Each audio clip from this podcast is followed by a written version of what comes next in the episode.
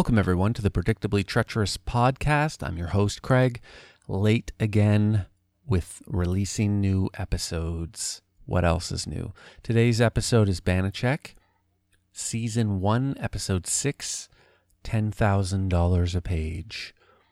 This episode is directed by Richard T. Heffron and written by Paul Playdon. The original air date was January 10th, 1973. Let's get right to the episode summary. Banacek investigates the theft of a book. All right, that's it. That's just uh Banacek investigates the theft of a book. The crime. So we're at the uh, Tyson Museum, and there's the Book of Hours. It's a big, fancy old uh, book. In a, it's very valuable. It's in a glass case. It's like that Scientology book, uh, Dianetics, or Awaken the Giant Within by Tony Robbins. You know, something really important. And okay, so there, what's happening is that the museum is testing the security system around this book. It's super important. Um, so what's happening is there are security guards running around all over the place. The book is in this big room in the middle of the room, and it has a glass case, and the book is inside the glass case. There's all these cameras pointing at the glass case from inside this room. And if you open the glass case, then these metal doors come crashing down, trapping you in this this room. Um, so the idea is that it's very secure, and if you try and steal the book, you're going to get trapped in there. So the hapless insurance man, the the living trope, he is very pleased with the security system. He says, "Oh, we're we're good to go." Gives a thumbs up, so they're ready. So then, of course, fast forward to that night, um, we see a security guard is watching some some monitors to, to make sure the book's safe, and um, we see a workman in front of one of the cameras on the premises, and um, suddenly there's this this bright light on one of the monitors, and you can't see what's going on, and then it's it's back to normal suddenly, and you can see the room, and it's just quiet, and then um, we hear the alarm go off, indicating that someone's lifted the glass case. So the cops arrive, of course, because this book's really goddamn important. Uh, so the cops are there in like 10 seconds, and they go to the security door. They got the guns drawn, they're ready to go in there and blow away the guy who tried to steal the book. Um, they think the thief is trapped inside. So they open up the security doors to the display room, and of course, it's empty. There's no one in there, and the case is there, and the book is not. And then we get the Banacek intro. So it's a new intro, or at least it's a variation on the existing intro.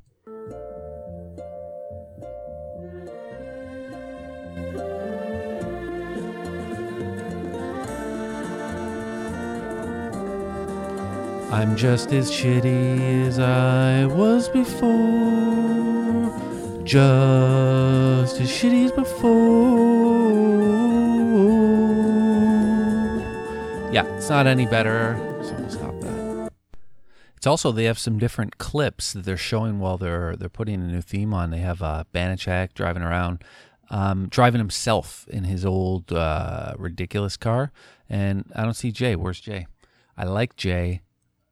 Uh, Jay's mega tropey, but you know he's a hey boss. Uh, I think I I think I know how the, the, this crime went down. Um, yeah, I was looking forward to that in every episode. So uh, hopefully they're not phasing Jay out. Um, I've watched the series before, and I just I can't even remember if they phased Jay out or not. So we'll, we'll find out. So the unhappy insurance agent. So the unhappy insurance agent trope is back in a big way in this episode. So he's got this gravelly voice, which Banacek points out is pretty good. Um, he calls Banana Check Bernard Check, which is which is not bad. Um, and he tells Banana Bernard Bernard Check. I'm getting confused with an older episode where the guy called him Banana Check, which was incredible. Um, he tells Bernard Check that uh, he's overrated and uh, overpaid and a showboat. So this is one trope where they've got to drop this this adversarial, disgruntled insurance agent trope. It is kind of pointless and annoying. The agent invariably tells Banacek that he doesn't like him and he doesn't want him meddling with the investigation, but then he gives Banacek all the information they have about the crime. And in return, Banacek usually mocks the agent and doesn't reshare information. It just it seems ridiculous. Um, so this rich asshole sends his chauffeur um, and business manager to pick up Banacek and take him back to the rich guy's mansion. So he's the one who owns the book, the Book of Hours. Um, it's the Dianetics of the Banacek world. So he's an old guy in a wheelchair, played by a younger guy made up to look like an old guy. I want to just hire an old actor. I don't. I don't really know. Um, it would make sense if suddenly, you know, he was going to take off his disguise at the end, and you'd be like, "Oh, you're really a young guy," or, or he had to do a flashback to a scene where he was a young guy, but he's not. He's just some young guy, and he's, he's got ridiculous old guy hair, and he's made up to look like an old guy. He he looks preposterous. Like it, it doesn't. It looks clownish and cartoonish. It doesn't even look real. Um, he's accompanied by this is incredible. I really like this. He's in, he's accompanied by a muscle man, Steve Crawford. Um, he's in. He's a big muscle guy, no shirt on. He's in speedos. Or sorry, he does have a shirt on. He has a long sleeve white shirt, and he's in speedos, which is even better. I mean, a long sleeve white shirt and speedos, incredible. Um, and it reminded me of a Clockwork Orange, where the wheelchair guy um, who Alex had beat up with him and his droogs earlier. And then Alex comes back there when he's on the run and he's sick. And the old guy's trying to play. He's like, oh, "I know you. I don't. I know you from somewhere."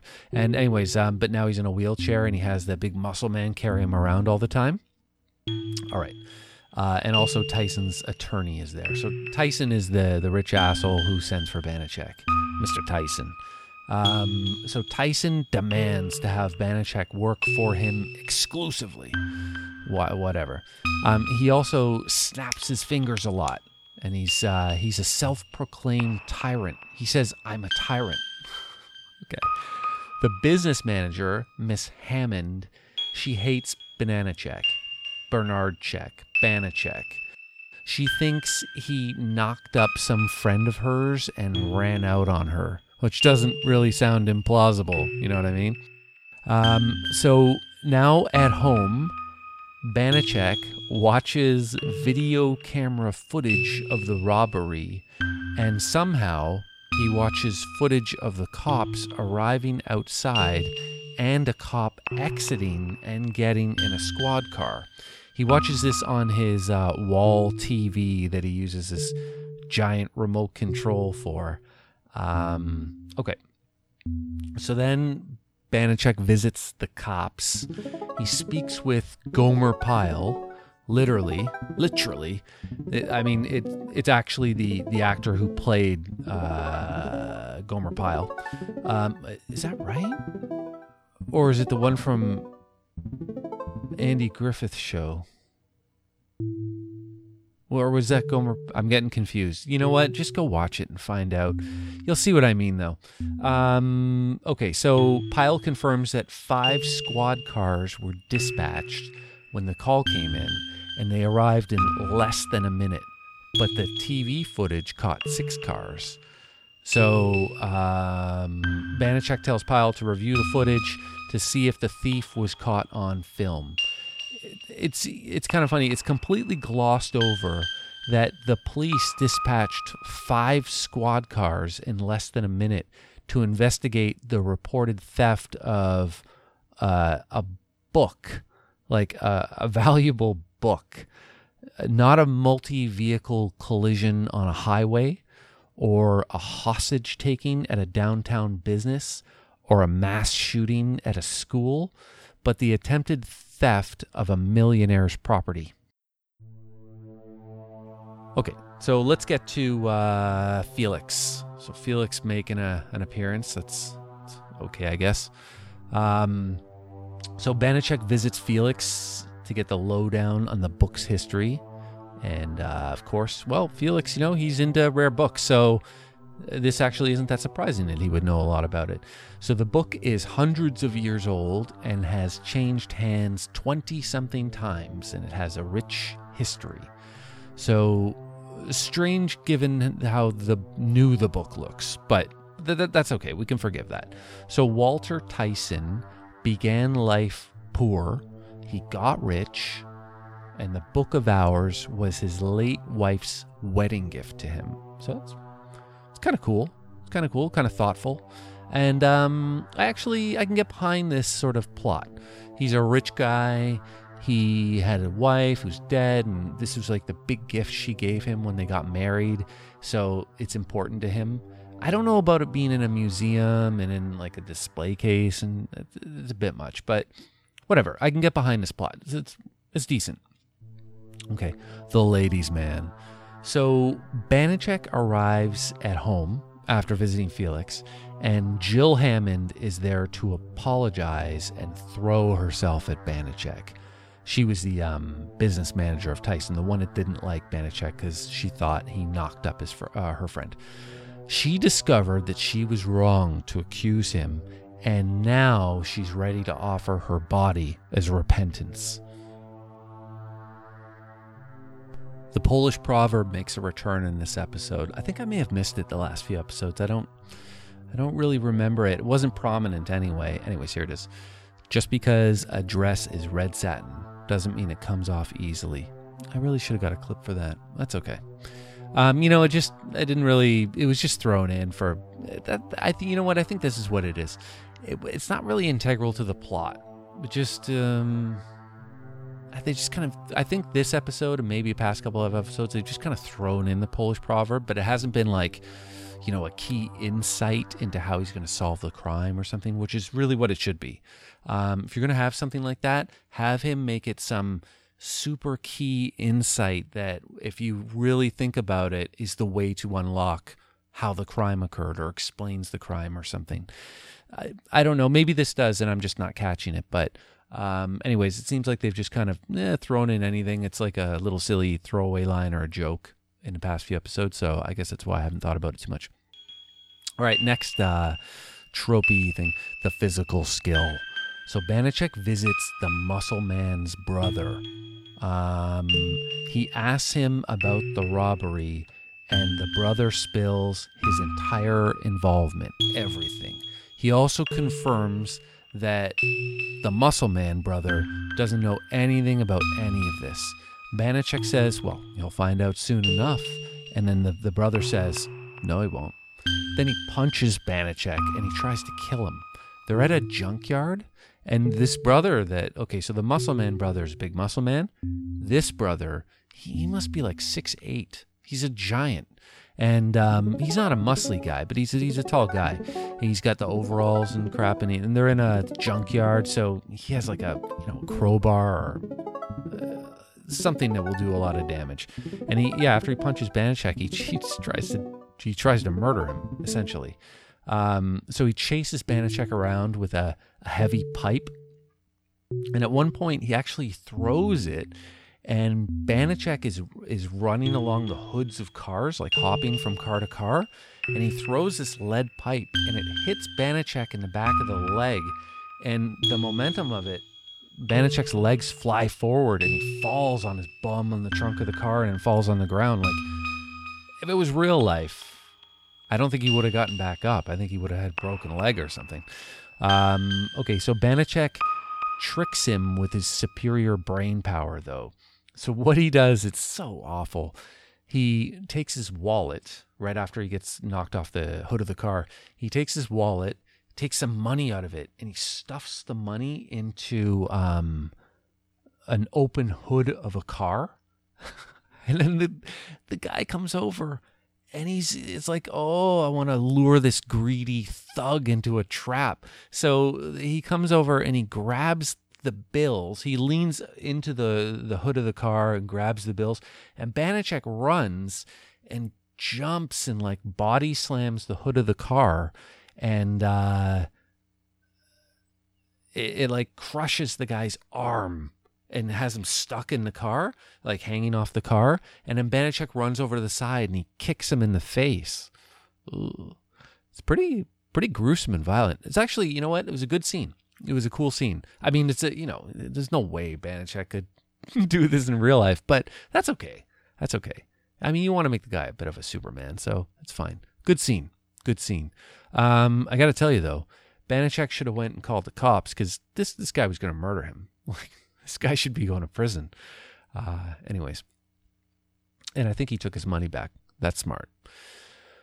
Okay, so the big reveal. All right, Banacek, enough of this. Just gather everybody in a room and explain exactly what the hell happened. Time for the big reveal. Mr. Glassman's theory about how Ludlow got into the museum is correct. He did pose as a workman. And the night of the robbery, he did hide somewhere here in the museum. When it got time for him to make his move, he came directly to this door. Except for the monitor room guards, Ludlow had the place to himself.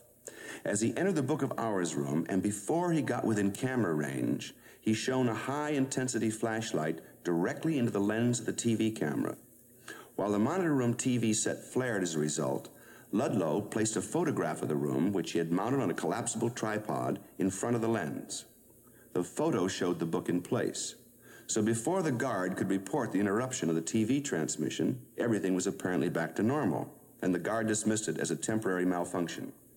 Hidden from view, Ludlow came directly to this glass case, drilled these two small holes in the top. Then he inserted two metal rods. His purpose was to close the book, which, by the way, would be then smaller than its usual appearance. The plate covering the alarm circuitry opened from the center, and once the book was closed, its concentrated weight forced the panels open and the book dropped into the pedestal itself. Inside looks solid, but actually it's just wiring and mostly camouflage.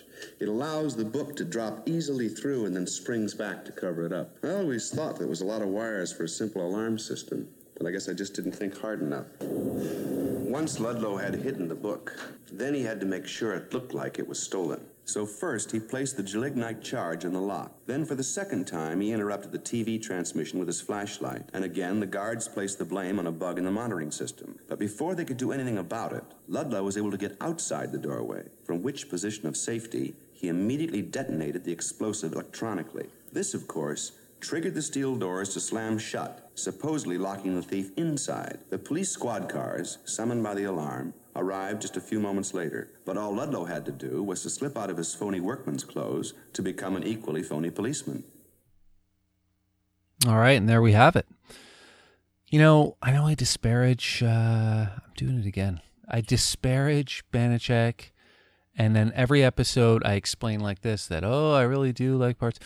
The big reveal is is incredible. They really, this this would translate well to other shows too. And I'm sure they do it in a lot of other shows. I'm just not aware of it. But I mean, he recaps everything, explains it all for the audience, and they show clips. It's like a mini story. It's like you could almost skip the whole episode and just go great to the right to the big reveal and just check it out and you'd be like, oh, that's how it happened. That's cool. Okay, so at this point, Glassman and Jill admit the whole thing, and uh, Jill's motivation was that she was uh, receiving nothing from the will and she felt cheated. And then Tyson reveals that um, he had a life insurance policy for half a million and Jill was the beneficiary. So that was going to be his gift to her when he died. So, not a bad episode. Um, laughable, and uh, you don't need to watch it 10 times or anything, but there were some parts that were worth watching for sure. The Muscle Man was fantastic. Um, Muscle Man's brother was great. The Tyson guy with the crazy old man getup was, was laughable. It was incredible. Um, the behavior that Jill was ridiculous. She was pissed at Banacek. Then she's all over him, throwing her body at him. It's awful. Um, and a special shout out to the great scene where Banacek is speaking with the muscle man while he's lifting weights outside and he's punching a punching bag and he's wearing Speedos the entire time. It was absolutely incredible. Um, kind of reminded me a little bit of uh, a fantastic Columbo episode, um, the Milo Janus episode, where he is uh, speaking with Milo Janus, and Milo is punching a punching bag and he dives into a pool. It's just uh, unbelievable. Thank you for listening today. Check out the show notes for this episode or any episode on my website at ptpod.xyz. The show notes contain the links to all my sources and products that were referenced in the episode. You can write a glowing review of my podcast on iTunes or Google Play. There are handy dandy links in the menu on my website at ptpod.xyz. And you can support me on Patreon at patreon.com forward slash ptpod. The intro music for today's episode was Sweeter Vermouth, courtesy of Kevin MacLeod at incompetech.com. Check out the link in the show notes.